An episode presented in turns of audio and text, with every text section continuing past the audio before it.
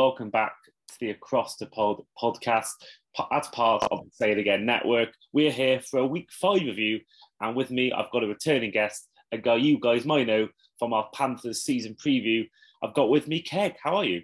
Hello, mate. Very good. Thank you very much. How are you?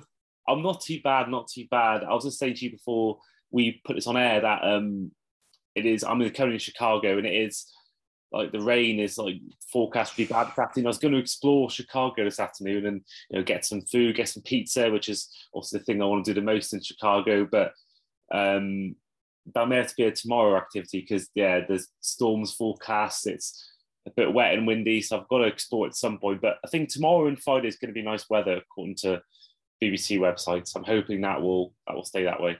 Sounds like being in Newcastle.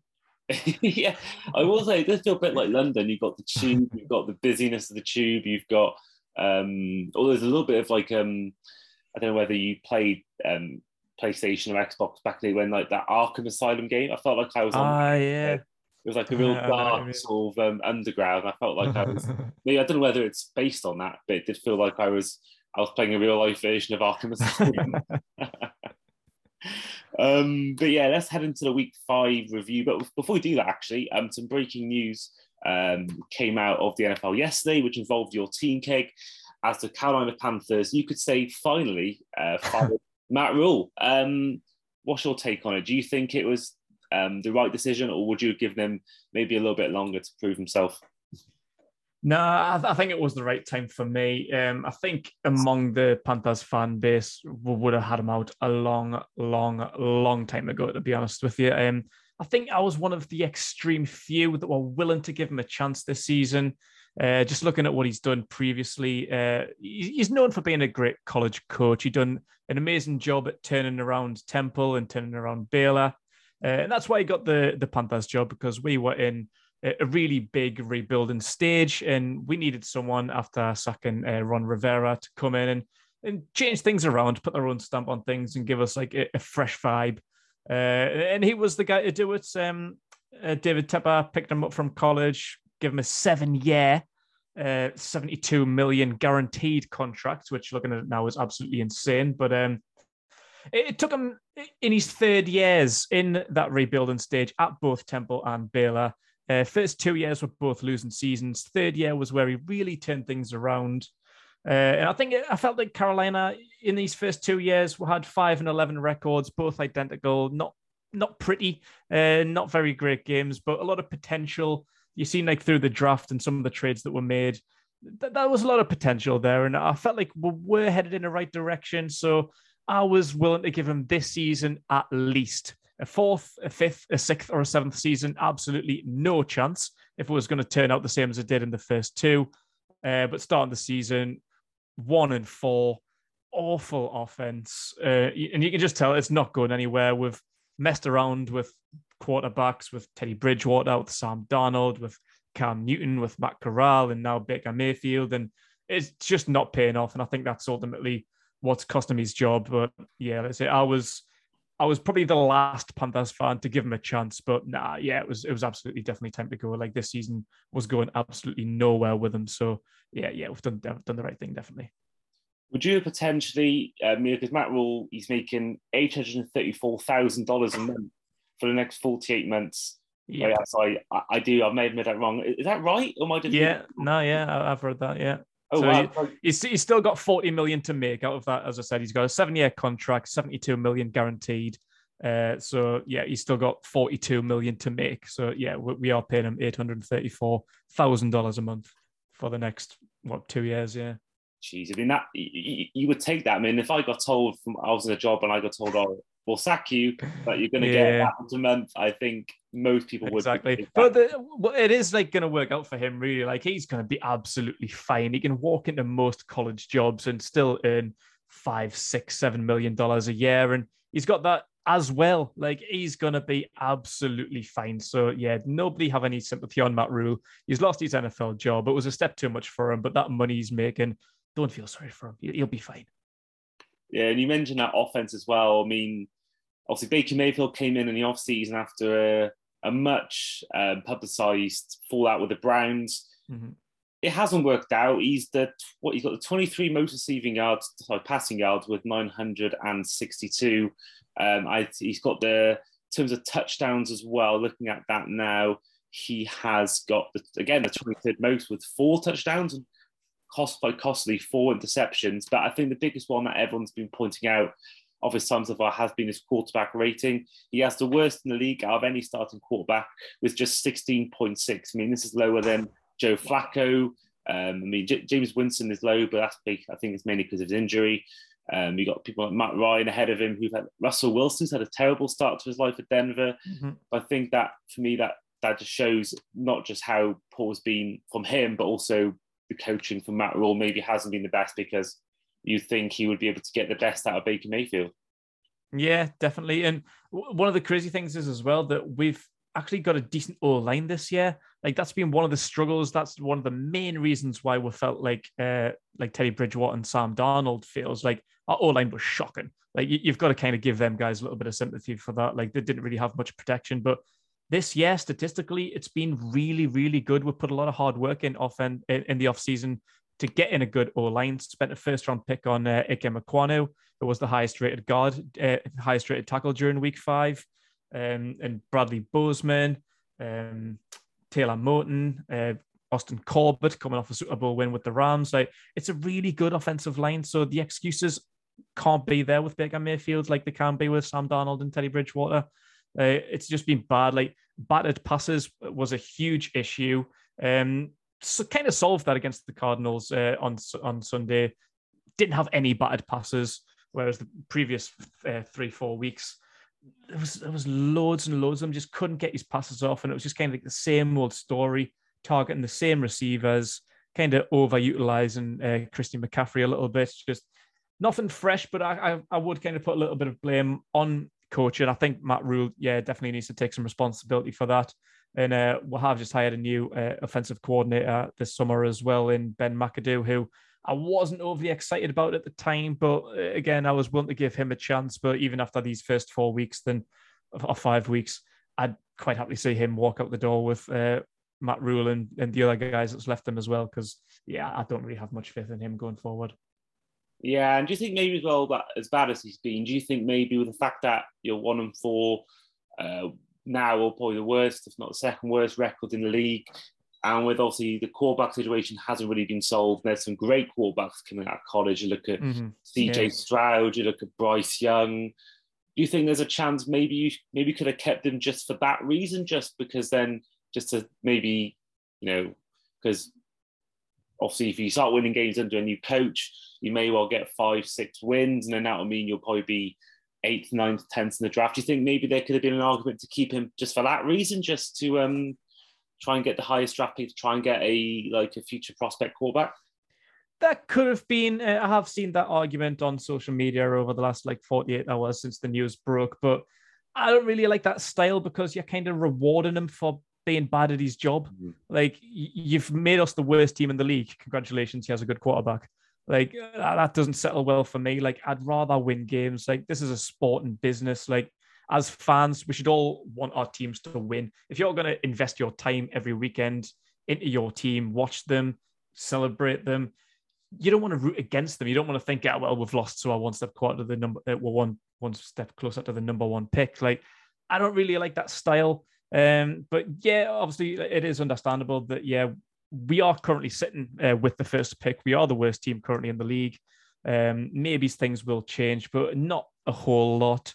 Uh, and you're right about um, CJ Stroud and Bryce Young. I'm a very big fan of both of them. If either one of them end up being a Carolina Panther come this time next year, I'll be a very happy man. Um, yeah, for me personally, if we did get the number one pick, then I would like to go with uh, CJ Stroud. I think he's worthy of that number one pick. But even with Steve Wilks and, and the new guys coming in, if things change, not that I'm going to say they're going to be a million miles better, we've still pretty much got the same roster. Not really a great lot we can do at this stage in the season. Uh, I don't see much change. Like we might get a few more wins better with the new regime than we did under Matt Rhule. So we can still get a top five pick where I think um, Bryce Young could fall into our lap. So yeah, I'm, I'm not bothered about that in the slightest. I would I'd much rather win games and get. Yeah, there is a couple like like Will Levis from uh, Kentucky. I like him. Like he could be somewhere between a fifth and a tenth pick in the draft. So Yeah, I want to win games, bro. I'm, I'm not into this tanking for number one pick. Like, nah, that's not me. Okay, um, moving on to the start of the week, which saw the Indianapolis Colts take on the Denver Broncos, a game I was at, which is one of the worst games I've ever watched. um, the Colts ended up winning the game by 12 points nine in overtime, something that no one wanted overtime. Everyone wanted the game to finish. Um, a game that involved no touchdowns. It was all field yeah. goals.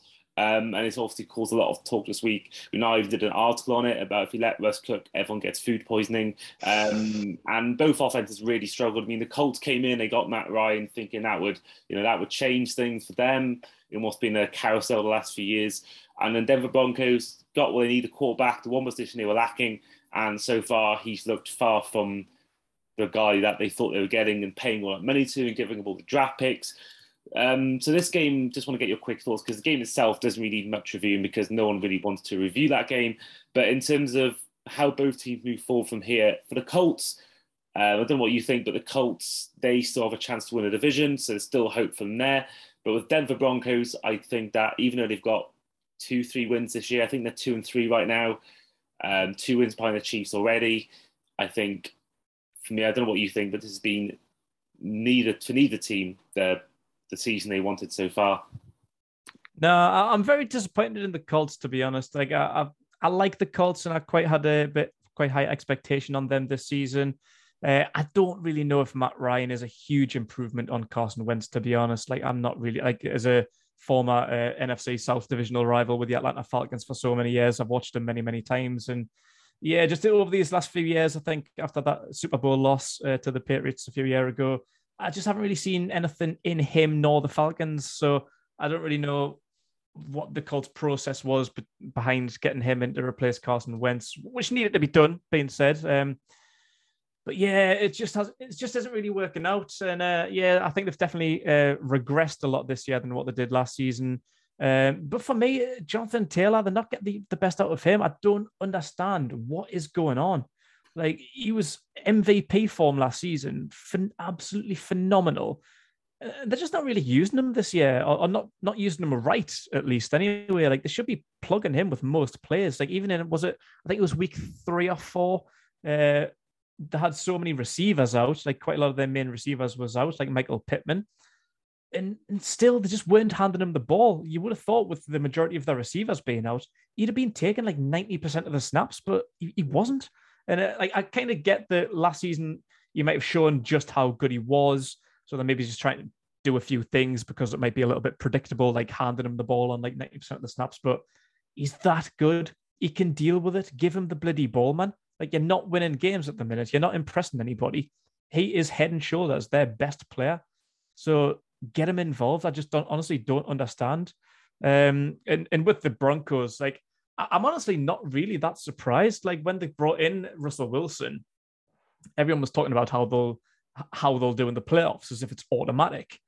Like I don't I, like they're a good team, and Russell Wilson definitely makes them a better team, or, or should do on paper from what they were last season. But in a division with Kansas City and uh, the Chargers, who've made a hell of a lot of uh, improvements, particularly on defense uh, in the offseason, but with Justin Herbert and Austin Ekeler and Mike Williams and everybody. They've got a great team both now on offense and defense.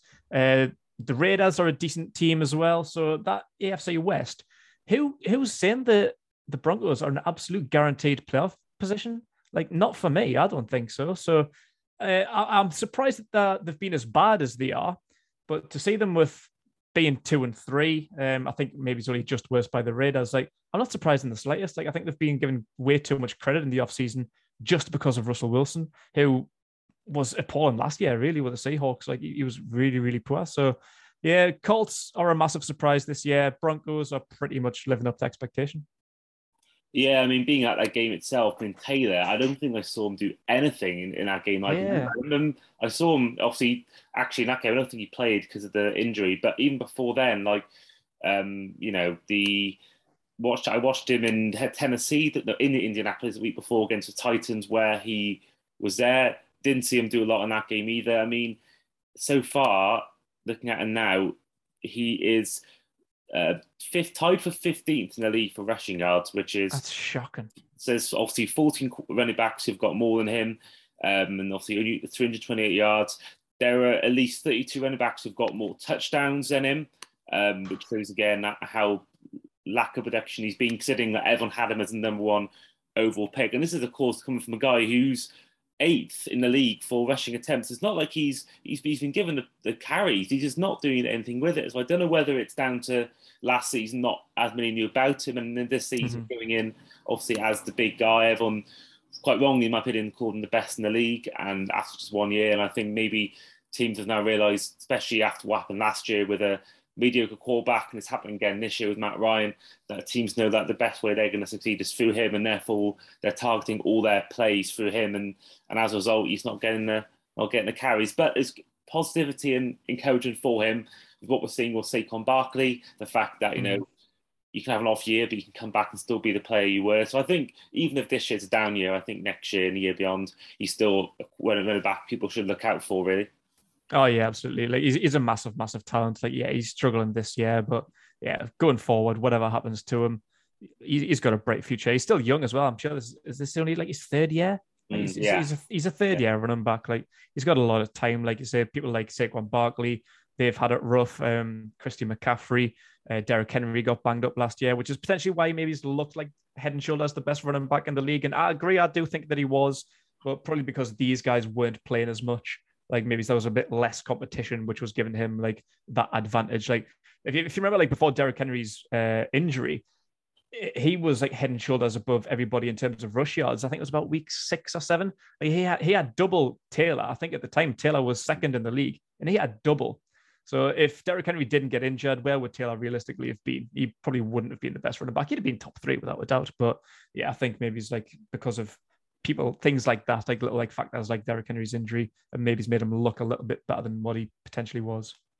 Yeah, as well. Look at Derrick Henry was still I believe eighth or ninth in the league for rushing yards at the end of the season. And, yeah, he was. Um, obviously, only played was the seven eight games. Obviously, double that. That's pretty much an NFL season. And Henry would have had more yards than Taylor. So I think, yeah. I, think I think he would have got MVP in my eyes if he stayed whole fit the whole season. I think Derrick Henry would have got would have got MVP in my eyes because yeah, he was playing that well yeah. before the injury, and he's starting to get back to himself this season as well. Um, like the next game was a game that obviously for your for yourself or for, for the other half, it was a big game mm-hmm. as the Green Bay Packers finally came to London. But it ended in disappointment as they lost 27 to 22 to the New York Giants, who now go amazingly 4 and 1 in a division that actually has three teams with four more wins, which is not something anyone would have thought a couple of years ago. Um, obviously, mentioned Saquon Barkley. He was the main man. Rushing yards, he led the way with 70, got the winning touchdown at the end. Um, what were your thoughts? Also, I missed the game because I was I was um, drowning my sorrows watching Liverpool take on Arsenal. But, um, but overall, um, what were your thoughts on how that game transpired? Yeah, well, I watched the game as uh, yeah, I've got some ties to Green Bay with my uh, other half and her dad, both big Green Bay fans. So yeah, we watched the game at home together, and uh, yeah, surprise. Um, I think the Giants have been a bit of a surprise package this year, being four and one. I don't think anybody would have predicted that. No matter how much money you banged on that, I don't think anyone would have realistically seen that kind of outcome, and uh, especially not overturning the Packers, who are one of the big teams in the league. Uh, three and two now, maybe it's not the best start that they would have expected, but um, yeah, I'm over the moon to see Saquon Barkley back. I think he's been one of my favorite running backs since he was drafted number two overall in 2018. Um, yeah, he's had a bit of a rough career the past like what three, four years. Injuries have absolutely plagued his career. Didn't really look like it was going to get back on track, but this season he's been absolutely back with a bang. He was absolutely outstanding. Uh, Daniel Jones had a pretty good game. Um, I think defensively they had a pretty good game. Uh, absolutely love Kayvon Thibodeaux, who came out of the draft this year.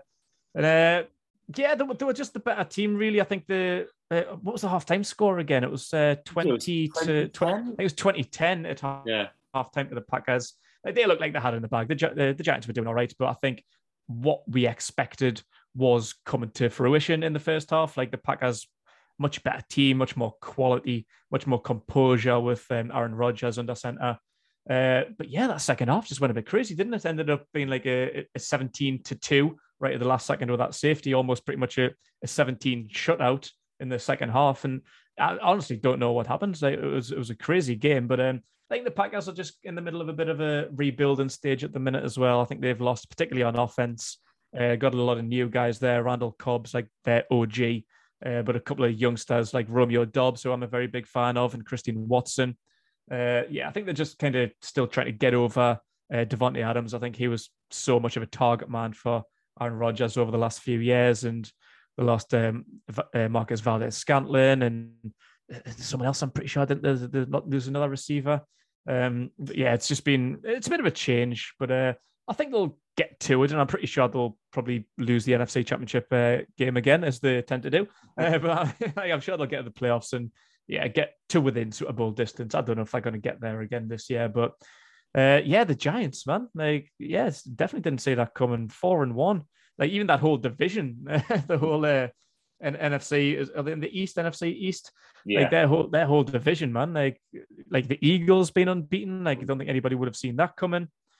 And uh, and uh, the the the Cowboys, sorry, even without their number one quarterback, Dak Prescott's been out all season. Uh, yeah, it's been a bit of a crazy league considering that's like probably the worst division over the past few years. That's kind of been like the joke division over the NFL for the past few years. But ah, to be fair, they're smashing it. So yeah, I'm, I'm happy for the Cowboys. I've always been uh, a fan of the Cowboys, but uh, not that Cowboys. Sorry, we're talking about the Giants. Sorry, uh, being a fan of the the Giants for a few years, but they just haven't been enjoyable. They have been a bit of a laughing stock. Like they keep getting these first round picks, quite high picks, and making a bit of a mess of us. I think Daniel Jones was a bit of an overstretch. I think it was Andrew Thomas in 2020 when there was probably better tackles available at the time. Um, yeah, this could be an interesting season because they haven't renewed um, Daniel Jones's fifth year uh, option yet, have they? Um, so I don't know what their future plans are at quarterback. I don't know if Daniel Jones will be it. But if you can imagine how good they are now, mm. even their receivers, to be fair, because the receivers haven't really done too much. Like Darius Slayton's been all right. Other than that, like yeah, the, the receivers hasn't haven't really been coming out. Like Kadarius Toney last year, he's done nothing. Uh, so if they could pull together a few good receivers and a really good quarterback, this could be a very, very interesting team. Like their over line's good, like we mentioned Andrew Thomas, and they've just got uh, Evan Neal as well. So they've got a very good over line. If they could improve the quarterback, keep Saquon Barkley fit, improve the receiver corps, they've got a couple of good tight ends. They could be a very, very good team because they've got a very good defense as well. Yeah, and I think the next few games is going to be big. They've actually got um, they've got the Ravens next, which is that'll be a tough game. That'll be a big test. But then after that, they got the Jags, the Seahawks, a bye week, the Texans, then and the Lions before a game against Dallas. So they could easily be coming into week that game against Dallas in week 12 on the road. You know, they could easily be what's that? Um for eight and two, eight and three, yeah, seven, yeah. And, seven and three, or something. That's I think yeah, quite possible, yeah. I think that's something that no one would expect. And I think that even though the Eagles may well win the division, or if not the Cowboys, I still think that in terms of no mm. one thought they'd make the playoffs, let alone win it. So I think just um, making it as a wildcard team would be a massive, massive achievement for this team. Absolutely. And that, you know, Brian Daboll's come in, he was man heralded as the guy who's turned Josh Allen's career, made him the quarterback he is now, and he seems to be proving that. I mean, whilst mm. Daniel Jones hasn't been the reason why they're winning games, I think to get Saquon Barkley back to his best and the defense has been okay as well.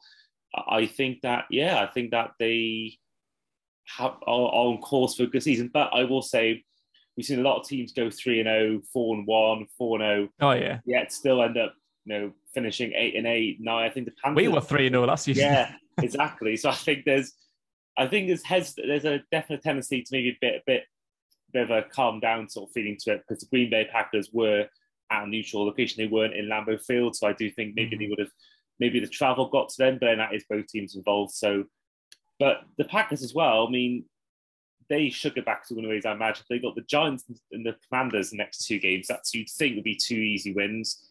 They got the Buffalo Bills, which would be a tough game. Then they got the Lions, the Cowboys, the Titans, Eagles, and the Bears. So I think it's a fairly mixed schedule for them. So I think that that's what you get when you know when you win divisions, you get a tough schedule. So I think I'm really intrigued to see what they'll be come their bye week in week 14 because they could easily be, you know, 12 and 2, but they could easily might be 10, no, um, I don't know, 7 and 4. So I think it's their team that I found really hard to call this year. I don't know what we're getting with the Packers this year. Yeah, it is a there's some winnable games in that upcoming schedule, but they are tough as well. So yeah, the, I think they need kind of bounce on this one. Like they're three and two, like they still got a winning record this early on, but it's obviously not where they want to be. Especially that defeat to the Giants, it probably is going to be a little bit embarrassing. So this is where they're going to need to show what they're actually capable of. They need to bounce back and bounce back well. Like the Commanders is more than winnable. Uh, they need to make, make a showing of that. And yeah, some of them other games like the like the Bears and they need to like put on a, a, big, big show to show what they're about. But these rookies, like I mentioned, uh, Watson and Doubs, like they need time. Like they will come. Like they've got a great quarterback thrown to them, so they haven't really got any excuses. Just a little bit of settling into the league. Maybe some of these uh, DBs are roughing them up a little bit, uh, just trying to adapt from the college to the NFL game. But yeah, they're at the right place and they've got the right quarterback thrown to them, so I'm sure they'll be absolutely fine in the coming weeks. Absolutely. Um, other games that took place on Sunday, the six o'clock slate saw the Buffalo Bills thrashed the Pittsburgh Steelers 38 to 3. The Chargers won a thriller, which included a last second missed field goal from the Browns as they won by 30 points to 28. The Bears lost narrowly to the Vikings in a 29 to 22 loss in the US, US Bank Stadium, a game I was at, which was incredible stadium. Um, the, the New England Patriots shut out the Lions with a 29 to 0 win. In another thrilling game involving the Seahawks, they ended up losing 39 to 32 to the New Orleans Saints. And next up, um, obviously, Miami took on New York Jets. I spoke to New York Jets fan Olivia as we dissected what happened in this game. So, for this part of the podcast, we like to have, as you know by now, a guest from each team the Dolphins play each week and a fan of that team. So, this week, as is the Jets, I've got with me a returning guest, a guest you saw from the Jets season preview, I've got with me Olivia. How are you? Hi, I'm good. How are you? Um, okay. I was expecting to be in a lot better mood when I was messaging you on mm. Saturday or Friday asking you to come on. I was expecting, you know, I was expecting a win to be honest. I was expecting to be in a lot better mood when it came to um, it came to this. So it's not what I expected after the 3 0 start as well, but there are probably mitigating circumstances why this, this has happened. Mm. But of course, in this game, the Dolphins did lose by 40 points to 17.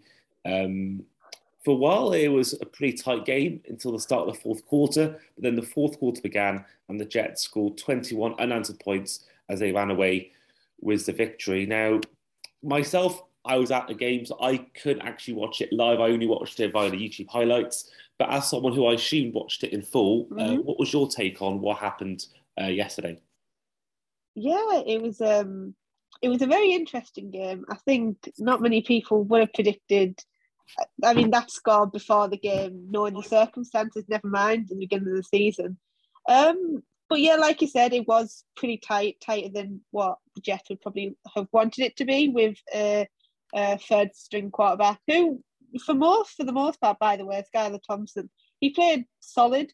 Um, very difficult situation for him to be in. Um, with that fourth quarter collapse, it's I mean, and not a lot of not a lot of it can be placed on him because it was such a difficult situation. But I think for the Dolphins, it was just an unfortunate series of events coming up to the game, and I think it all started with Tua's unfortunate injury. Obviously, that got a lot of attention.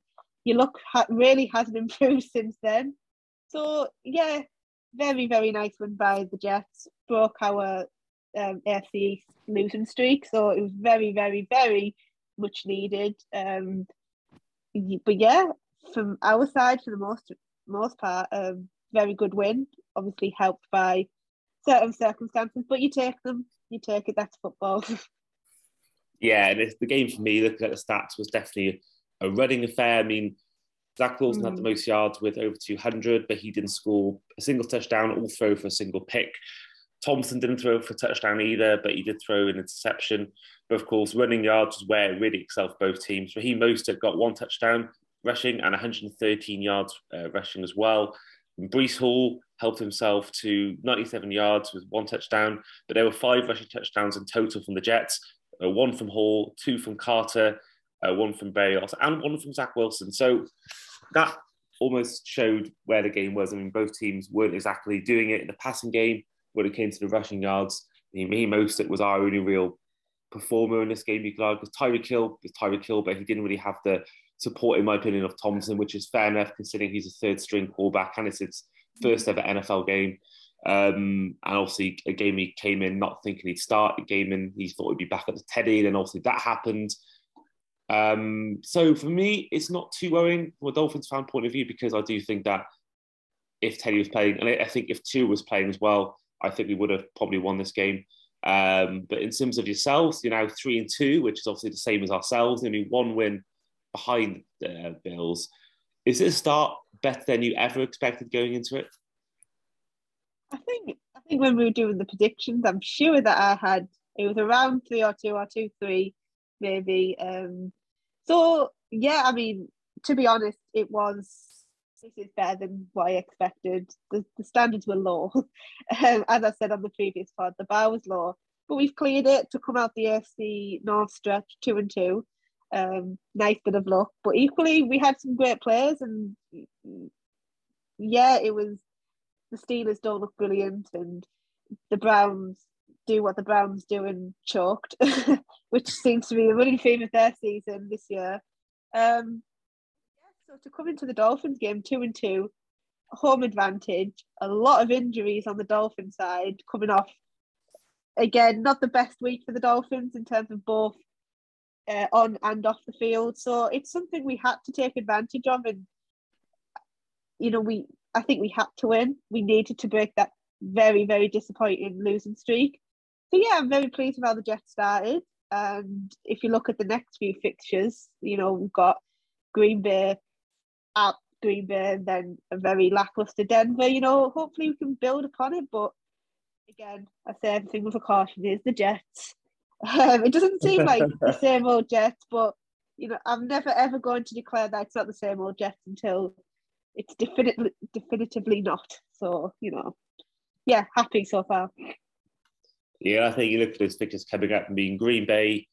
Never quite sure what they're going to do because they've had a very weird season so far. Mm, the Broncos, I mean, I, I was at their game most recently and they look absolutely terrible on offense. And I think that's a chance for you guys there as well with Hackett seemingly under pressure already. Wilson, you know, getting booed on Thursday night. It's, um, yeah, I think there's a chance for you there. I think even Green Bay, I mean, they, obviously they haven't got a bye week after their London trip, so there could be a, that part of it which may well help you.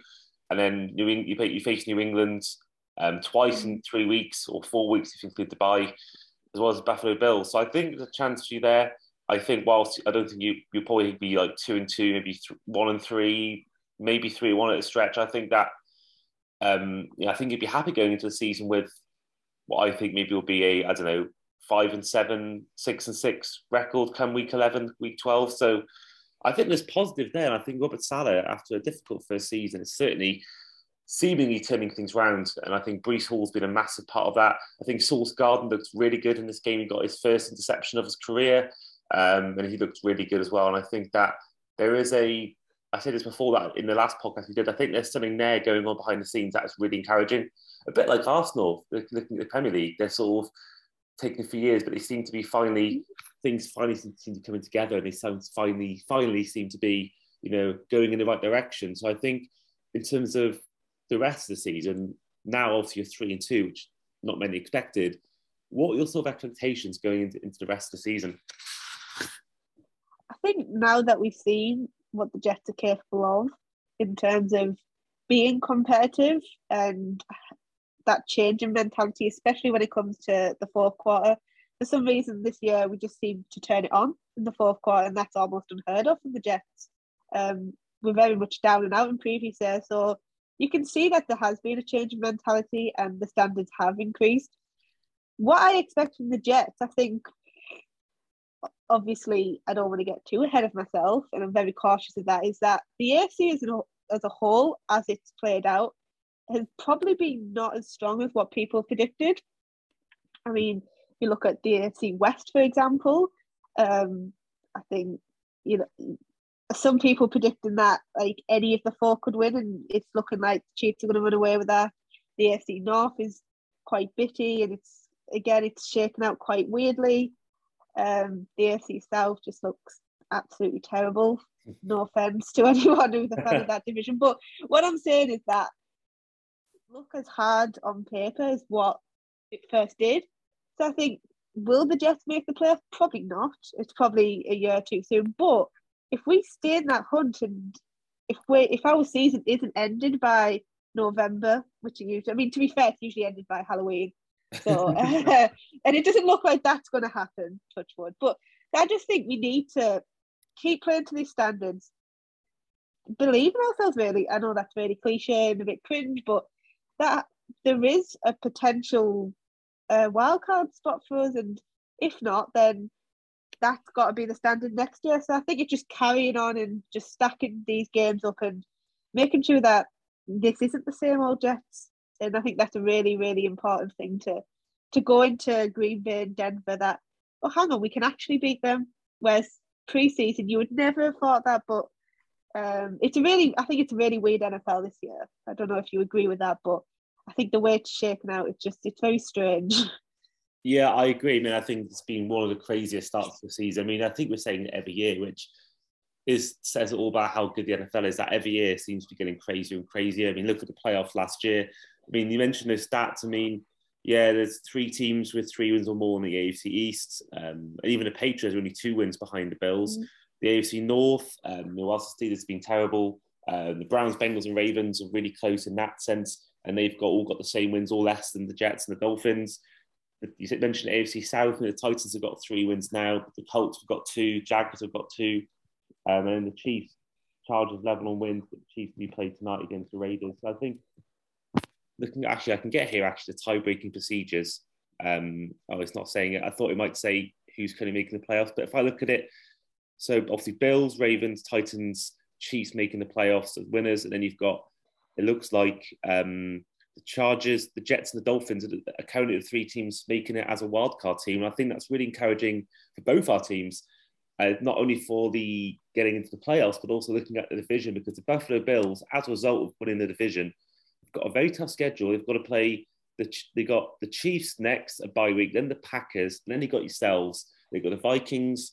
They've still got the Bengals who look, who look good still. So I think there's a chance there, even though there's some easy wins there. You've got the, Detroit Lions and the Bears, and you probably say the Patriots as well with their current situation. So I think the Bills, obviously, they've got a tough game next, or tough two games next. I think if they if they lose both those games, for example, and we can win our next two games each, both of us, that would be a great step towards us hopefully knocking off the Bills. I mean, I still think the Bills are going to be way too strong. I think they'll still win, maybe even both those games, let alone the rest of their games. So I think maybe the winning the division is probably out of reach for us with how good the Bills are and how their schedule isn't probably as hard as it should be being division winners. But I think looking at where we are in terms of the rest of the AFC standings, and I think how you know the, the rest of the AFC West, apart from the Chargers and Chiefs, seem to be a bit struggling at the moment, and the AFC South and AFC North being tight. I think there's a real chance for ourselves both to really make a good playoff push.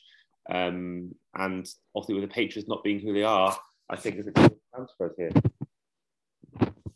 No, I totally agree. Um, I mean, as it stands, obviously, I think you'll agree with this. I think the Dolphins are stronger than the Jets. Um, but that's on paper. And I think, as we found out this week, football isn't played on paper, and there's a lot of a lot of luck involved in things like this. I think injuries. I mean, if you look at the Bills against the Dolphins, for example, a couple of weeks ago, um, the amount of injuries they had and it's still it's ridiculous to say, but it still could be blown wide open. It's just so unpredictable. I suppose that's what makes the NFL so great is that teams can be one or two injuries or one and two one or two games off, and you know other teams are coming in, and I just think we've made the right start. Um, the Dolphins as well made a great start, and I think I still think there's all to play for. To be honest, who would have thought that? Right, the Jets fans saying that beginning of October. Yeah, I agree. I think it definitely is a much better start than anyone thought. Um, and I think that Zach Wilson, I want to get your thoughts on this as a final question because I think he's looked okay. But for me personally, watching from an outsider, I don't think he's been anything special. I think last week he was good against the Steelers, but also the injury is probably a massive part to play in that. The fact that he has come back from a big injury. I think it's only his second or third game so far. So um, in this sort of in his second year, um, Zach Wilson. How's your what's your take been on how he started the season since coming back from the injury? I've been pleased with him. I think he's playing good, not spectacular football. I think definitely see a change in him, like a positive change. I think last season he was playing reckless football at times, um, a bit of hero ball. He was forcing things that didn't need to be forced. Um, he wasn't reading uh, defenses that great. So I'll take this. He's playing smart football. Is he getting a massive amount of yards, insane amount of touchdowns? No. But he's not throwing those daft interceptions and he's finding wide receivers or Breece Hall, as it, uh, you know, if you saw that amazing 70 yard play or something ridiculous like that. Um, he's playing smart football. And I think with the Dolphins game, he didn't need to play that hero ball. He didn't need to force things that weren't there. I mean, I wouldn't have blamed if he was going to throw and he was um, really trying to test that uh, Miami secondary, but we didn't need to. Um, he made sensible throws, and you can see he's stepped up. And like I said, there will be times where he is going to need to play that spectacular ball, and um, there'll be times where it's demanding in terms of passing. And but for now, I'm happy. I think um, what worked against Miami worked in the run game. Um, but yeah, I think the real test is still to come. Uh, it'll be interesting to see how they play against the Packers because uh, I think we saw in the London game that their run defense was not brilliant. So I think it'll be another run heavy game. So I don't think we'll see as uh, much as Zach Arm as maybe we came to expect pre-season. But I'm happy as long as he's as long as he's being a smart quarterback. That's that's fine. After years of seeing ridiculous, ridiculous quarterback play, interceptions that didn't need to be interceptions, I'll take it. The standards low, I understand, but yeah, I'm fine with that. I'm quite happy with how Zach's performed. Fantastic. And just just before, just before we go, I just want to apologise for my thoughts on you guys being fraudulent. When I obviously work work for yourselves, um, previewing the game, I did say it was um, two and two was being generous, but I think now having watched that game and maybe watching Steelers Jets in a bit more detail, um, yeah, I think I got that that take a bit wrong. So um, I want to apologise. But um, obviously, you can find obviously your work on your Twitter, which you do a lot of Jets content. So um, I'll, I'll, give you the chance now just to promote that before we do end this preview review. So yeah, so um, I currently run the uh, biggest uh, UK New York Jets fan group outside the official group, and that's at uh, UK NY Jets on Twitter. Um, it's a fun time. not sure why you'd follow if you're not a Jets fan, but it's it's always fun. We're always pleasant with opposition, so um, there's been no Twitter wars from us anyway, because I've seen that a bit over the past 24 hours or so um, with Miami. But uh, but no, it's good, and uh, thank you for having me on. It's been fun for once. yeah, I bet. I bet it was much much nicer than you thought it'd be when you and I sort of when I sort of originally arranged for this to happen. So um, yeah, good time to be a Jets fan.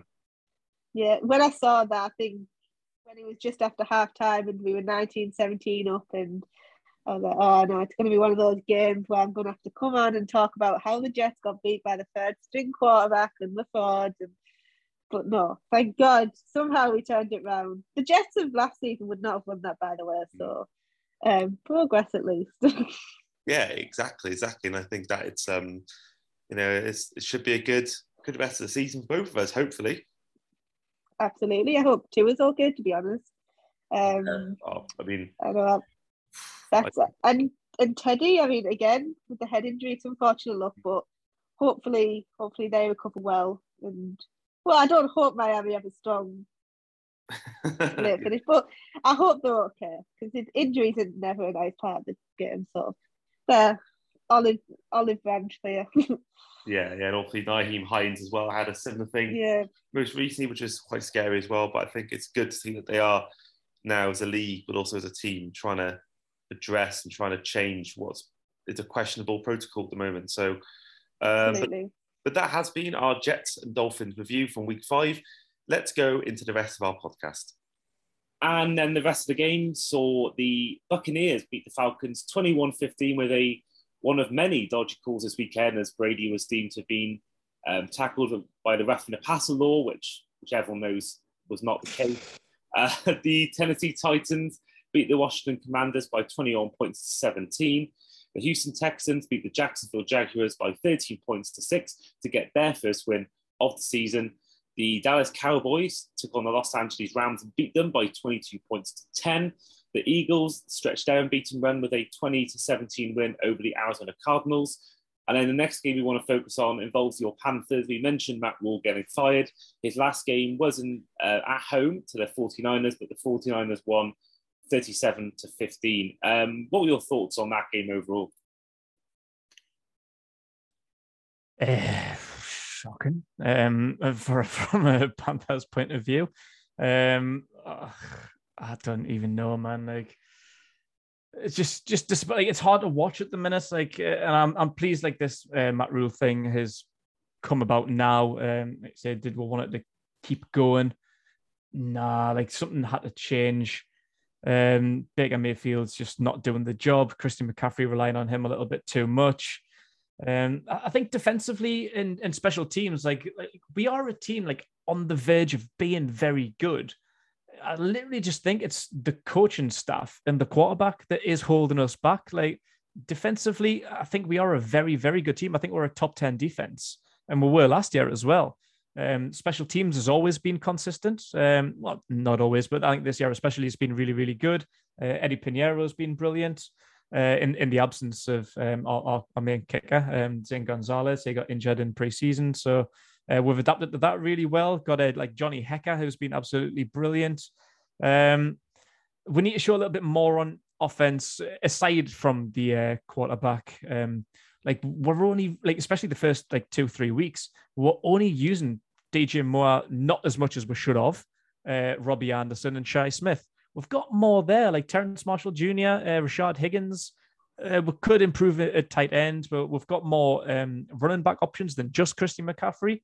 Uh, we mentioned um, uh, Derrick Henry's injury last season. D'Onta Foreman is now a Panther. He covered for Derrick Henry very, very well last year. Uh, haven't really been getting him much into the game. Um, Chuba Hubbard has been a bit questionable, not not great, not consistently, but I, am still a fan. I think he's decent and he's got a decent career ahead of him. Uh, just coming into his second year, second year running backs are always have, have got value but we're just not getting the best out of everyone. And I think that's why we need to change the, the offensive coordinator and just not utilizing some of our best players. And I forgot to mention Laviska Shenault as well, who we traded for in the offseason. Uh, he's only had two snaps.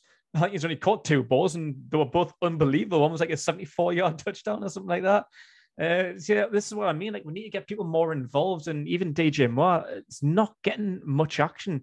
Uh, he was targeted eight times on Sunday, only four catches for 59 yards, one rush for eight yards, no touchdowns. Uh, it's just not good enough, man. Like we need to get more people involved. But credit to the 49ers, they've done their job. Um, they've seen it through. I think their defense was good. So they didn't really need to be, but uh, yeah, Jimmy G done his business. Um, Deebo had a tough game, man, because um, Jaycee Horn, Jaycee Horn kept him locked down. He was our first year pick last year. Unfortunately, broke his foot, I think it was, uh, in game three. Even before then, and in these first five weeks of season, his stats are amazing. He's proven to be one of the best lockdown corners in this league. I think he's going quite unnoticed and all because he's not like a Jalen Ramsey, he's not like uh, like a Devontae uh, Trevon Diggs, someone like this. Like tell you what, Jaycee Horn is a one to watch for the future. And he made things very, very tough for Deebo. Uh, but he got injured, and I, th- I think around about uh, third quarter or something like that. And that's where they started to get the joy. That's where the points started streaming through. Um, missing a couple of our big players. That's where Deebo started to see some luck. Uh, Jimmy G taking the mick. Jeff Wilson 120 yards on the ground. And yeah, when, when they've got people like Brandon Aiyuk and um, George Kittle, players like that. Tevin Coleman coming out of absolutely nowhere to have a pretty good game. Uh, yeah, we got beat by a far better team, so uh, got absolutely no complaints. Yeah, and I think Jaycee Horn was someone that was playing really well last year, but his obviously season got cut short. But I think he, I won't say there was a record he broke um, last year, but I could be wrong on that. Or might think of someone else uh, where he did something incredible in one of the games. But I when I saw him, I liked him. I think his injury did really was a real shame because I think he was doing some some great things for you guys.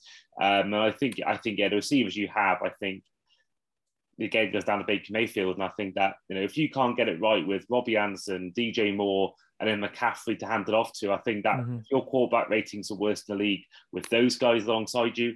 I think that shows that, you know, that shows how poor he's been really. And I think you look, look at the Brown, he had that great run game of Chubb and Hunt, and also he had um, obviously at one point Odell Beckham and Jarvis Landry, mm-hmm. they're both no longer there.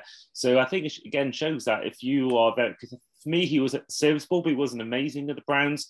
So if you have those guys at the Browns and you're serviceable, and you have the worst quarterback rating in the league with Moore and Anderson and McCaffrey, I think that again that goes to show again once his limit his limitations really and how and an improved offensive line as well. Yeah, exactly. I mean, I, I, I like the Browns' offense line, but the, the, as you said, the Panthers one has been pretty good this year. And I think that even though he is the sixth or seventh most sacked quarterback in the league, I don't think that's down to him. I think it's down to the time he takes to make a throw. And I just think yeah. he's been all round just a real disappointment for someone I thought would actually be a good addition to you guys, considering you had Sam Darnold last year. Yeah, exactly. But yeah, it's. I was listening to a Panthers podcast uh, earlier this afternoon, and someone raised quite a good point that Steve Wilks is coming in now, needs to pretty much put his own stamp on things. Like we don't really know what the next few weeks hold for Baker Mayfield with his injury. Um, he's definitely going to be out this Sunday. Uh, but the injury that he had is the same kind of it's a high ankle sprain, the same thing that's been keeping uh, Sam Darnold out for the last seven weeks. Uh, Baker's a tough cookie. He's played through injuries like his whole career, basically. So I think he's only planning on being out for, uh, well, at least one week. I think he's planning on being back next week, which is very unlikely. But the point is, we in part of the trade, it, it's pending the amount of snaps that he has. So we could turn a like what is it at the minute? So he we're going to give the uh, Browns a fourth round pick, I think it is, uh, if he plays more than seventy percent of snaps. If he doesn't, then that gets reduced to a fifth round pick. So why are we going to play him? You know, like like he hasn't been good enough. He hasn't proven that he needs to start. And like Steve Wilks is in a position now where he's not going to play in his first few games, whether that's going to be PJ Walker or Sam Darnold when he eventually comes back, or bring in a veteran, dare I say, Cam Newton. Like, what is the point in moving forward with Baker Mayfield at this stage in the season when it's going to cost us in next year's draft? Uh, it just doesn't really make sense at the minute. So yeah, I don't know what the plan is, uh, and it's such a shame that uh, Matt Corral is injured as well because I would love to see him get his opportunity. I think we're crying out for j- just fresh blood at the minute. It's like new meat is what we need. Like we spent a, a, third round pick on him this year, had to trade up for it, cost us one uh, next year as well. So yeah, it would be perfect time to see uh, the young rookie get a chance, but unfortunately he's out for the season. So right now we're rolling with PJ Walker, and that's it. Like, we haven't really got many more options than that. So hopefully Steve Wilks and dare I say Ben McAdoo's got a couple of tricks up their sleeve just to see us uh, improve slightly uh, over the next few weeks, and uh, yeah, just just see what happens where we end up by the end of the season, and whether we get first pick in the draft or or wherever. Like it's most certainly going to be a, a top five, I would imagine. Yeah, and you mentioned before you didn't want to obviously lose games to tank and all that. So obviously, if you've got a pick that's based on how many games someone plays and someone who's not been great in Baker Mayfield so far, you can that you can actually control your picks without it being based on wins or losses. I think so. Yeah. I think if you um and obviously you mentioned Matt Corral, I think he was someone I had. I think he fell quite a lot actually to what a lot of people thought. So mm-hmm. I think I'm looking now at other other non quarterbacks you can get. I mean, even if you have the second or third overall pick, looking at now potential. Obviously, Bryce Young and Stroud are getting the top two on this mock draft I'm looking at on DraftWire. There's an edge called Will Anderson, who's deemed to go number three yeah, overall. from Alabama. Yeah, I think that you know maybe that could be the route you take and give Matt Corral maybe a chance, but then it may be the same thing that happened with the Cardinals and Kyler Murray. That if someone like Stroud and Bryce Young come available, yeah, maybe they're just too too good to turn down. No, yeah, 100% agree. Um, I love Will Anderson from Alabama. And we could do with an edge rusher, I think, uh, alongside Brian Burns. We haven't really got anyone on that other side after losing uh, uh, Haason Reddick to free agency in the summer. Uh, I, was, I, was, disappointed with that, man. We should have brought uh, Reddick back after his season. But um, uh, Brian Burns is doing his thing this season. Uh, one of the greatest, and I think again, like Jaycee Horn, like he's so underrated in his position. He's one of the best in the league for me, and that's not even coming from a biased standpoint. But having someone on the other side of him, like we had Reddick last season, would be crucial and could make this already good defense 10 times better. So if we did go down the Will Anderson route or, or somebody else, we've got uh, Myles Murphy from Clemson as well. If it was going to be uh, an edge rusher, then great, but it, it is quarterbacks that win games so before we review the Monday night football game, there was obviously a Sunday night football game, which involved um, a late field goal from Justin Tucker as the Baltimore Ravens beat the Cincinnati Bengals and stopped their two-game winning streak by winning 19 points to 17, which is encouraging for me because I've always been a big fan of the Ravens, and they had a, quite a few losses recently that they should have won, including one that I was very happy to see. But the big one was, of course, a game on Monday Night Football as the Las Vegas Raiders travelled to the Kansas City Chiefs. And it was a very, very entertaining game. And I was obviously, again, very fortunate to be there. And I'm, I've got to say, for anyone who wants to go to a game in America, if you're a Chiefs fan, even if you're not a Chiefs fan, that is one you have to go to. I can't say it's enough. It literally is. The Vikings is the best I've been to to look at. But if you look at the atmosphere, the game obviously helped because it was a great game. But that atmosphere I mean, I went to Marseille as part of our YouTube channel a few months ago, and that was on similar par. How loud the stadium was. I mean, whenever the Raiders were on third down, that the crowd noise was just deafening. You know, whenever they did the tomahawk chop, it was just electric noise. You know, whenever there was also some dodgy play calling, which we'll get onto in a minute, and some dodgy officiating that caused a lot of noise from the fans as well. And it's just, it's an old school stadium, which I quite like because as good as some stadiums are, there's a bit too much of a modern feel. So it's almost same samey each stadium, but this one has an old school feel to it. It's just fantastic. So I mean, tickets were expensive. I will say that, but if you could find a cheap ticket to get to Arrowhead, I would absolutely recommend it. I mean, it was just everything you thought it'd be. It was, and we have got a YouTube video coming out.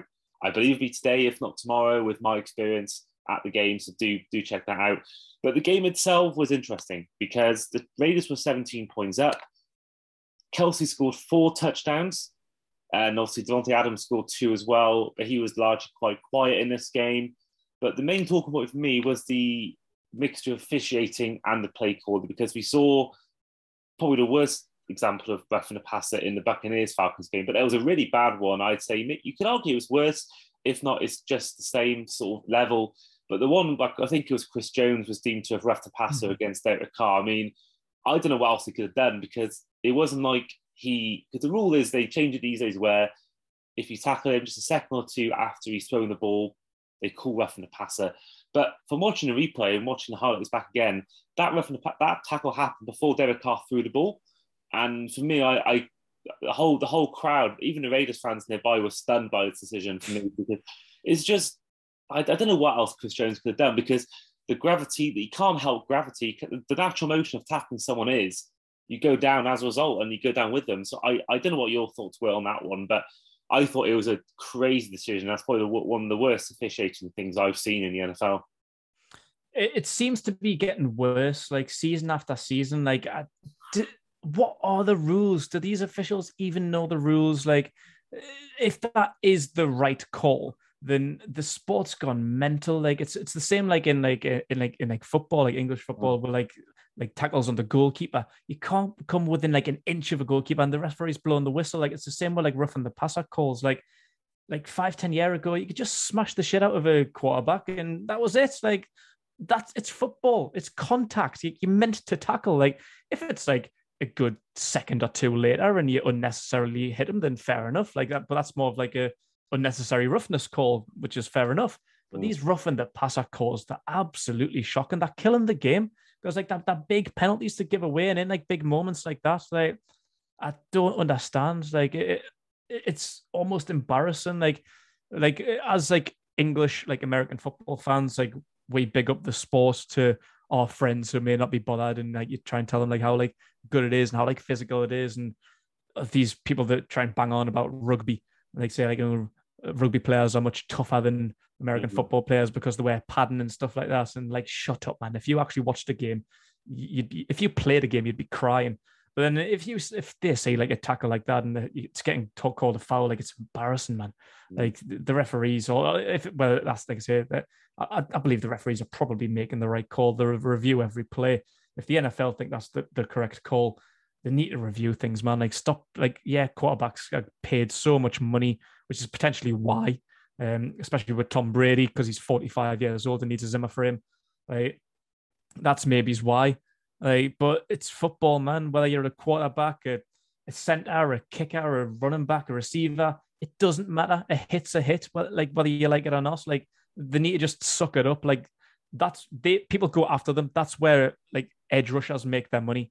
Like D tackles make their money. Tackle the quarterback, not fold them over gently. Like you know, what I mean, like, you've got to tackle the quarterback. Like you like, I think I feel like people are going to get scared of it, and it's going to like ruin the game. Like like edge rushers like aren't going to know what what the rules are and like they're gonna like be like a little bit gentle, but then the quarterback might be able to get the throw off because they haven't put like enough effort into tackling them because they're too scared to give penalties away. Like it's gonna ruin the game and it needs to get sorted as soon as possible. Yeah, I couldn't agree more what you just said. I mean, I'm all for the safety element and making it safer for players, and we've seen obviously the last few years more offensive minded games, and also that's made games really exciting for fans. But if you're a player, as you said, you're a defensive lineman, it's a bit like the handball rule in football, in our version of football. Like no one knows yeah. what the rules are these days, and I think it's, it's just I, I, I think yeah, I'm all for being maybe a two second but that one, the two we see this weekend have been quite frankly disgraceful, and I think that you know it, it's just I mean I don't know what else I can say really. It's it's just I mean this is what yeah players know. This is why you they, they know what they're doing when they when they sign up to play for the NFL. They know what they're signing up for. They know mm-hmm. exactly. they're going to get hit. They know the risks and they know all that. So I, I, don't know what more the NFL can do apart from just change the rules completely on that. Yeah, yeah, I couldn't agree more. Like say, like people go after the quarterbacks. That's where like defensive like linemen, edge rushers, D tackles. That's where they get their kicks. Like quarterbacks, receivers, running backs get their kicks from scoring touchdowns D linemen get theirs off of tackling the quarterback, and now they don't even know what the rules are anymore. Like they're going to end up being scared to do so. They're scared to do that job, and it's, it's ridiculous. It's embarrassing. Yeah, I saw a great um, video. I think I can't think. I think I want to say it was a CBS or someone that put a video on Twitter of a hit that Tom Brady took. I think it was in 2001, 2002, very early on in his career, so the early 2000s, and he took a a hit, which I don't think there was even a flag called on the play, and it was a jump. It was on par with that tackle that everyone knows Sean Taylor for in the, in the Pro Bowl. that sort of level, his helmet fell off and everything, and not even a foul. And um, and then now you're seeing what the quarterbacks get these days. You can see why all these records are getting broken every year because they're so much more quarterback friendly. They're the game, and I think it's great for fans, but if you're neutral of the game. If you're a fan of the team and that's happening to your team, I think it's just balmy. Yeah, it's just going to give unnecessary penalties. And I do understand that we do need to protect players. Like, you don't want to see people getting hurt. Like, when you say what's just happened to, like, Tua Tagovailoa. You don't want to see that happen in the sports. Like, yeah, quarterbacks do need protected because they are the ones that are getting targeted. Like, they're the ones that have got really 500 pound D lineman chasing after them. Like, uh, yeah, they, yeah they, they, need protected. Like, they, they will get hurt if they get caught.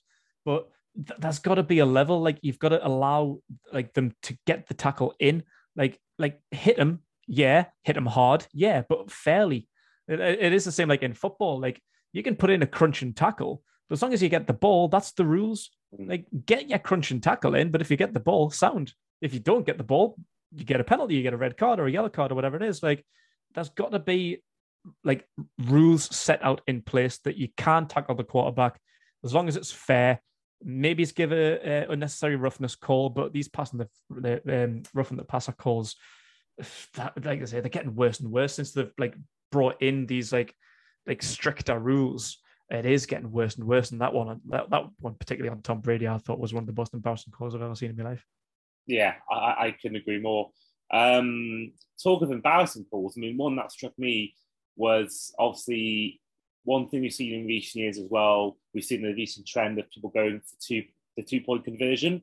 And I think we saw the Chiefs do it. I think it was in the first half, if not maybe third quarter. But right at the end of the game, the Raiders got back into it with a brilliant touchdown from um, from Adams that I got on camera. And um, obviously at that point, there was I want to say there was four minutes left, and for me at that point, just go for the extra point. I mean, in the end, they lost by one point, which obviously in the end was was costly. They went for, went on to obviously if he, if it if it come through and they'd got the two points, he'd looked a genius. But yeah. I'm, seeing, I'm seeing for me far too many coaches these days go for on two, and it's just it's getting to a point now where I, I, I don't get it. I mean, yes, they could have lost in overtime. Yes, the Chiefs could have gone and scored in regular time, but just at that point in the third quarter, fair enough. I can understand it to a certain point.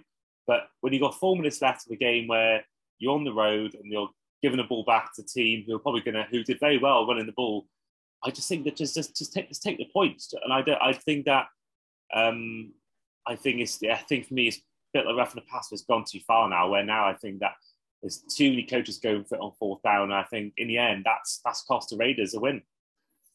Yeah, I think it's just going for glory a bit more than anything. Like I think it makes it a bit more exciting for the fan. I think like going for an extra touchdown. If you're watching as a neutral, then yeah, it's it, it is a bit more exciting than just going for a standard kick, which you know you're pretty much guaranteed to get.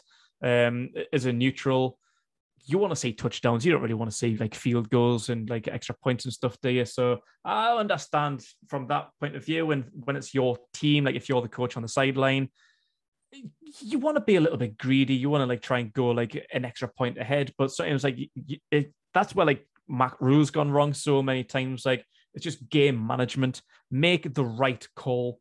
Like don't go for glory. Like too early in the game. Like yeah, if it's like two minutes left and you're down by a few points, then and you need to, like, yeah, if you need to go for two points, and fair enough. But like we got criticism for not going for it, like because we just don't trust our offense against the 49ers quite late on in the game.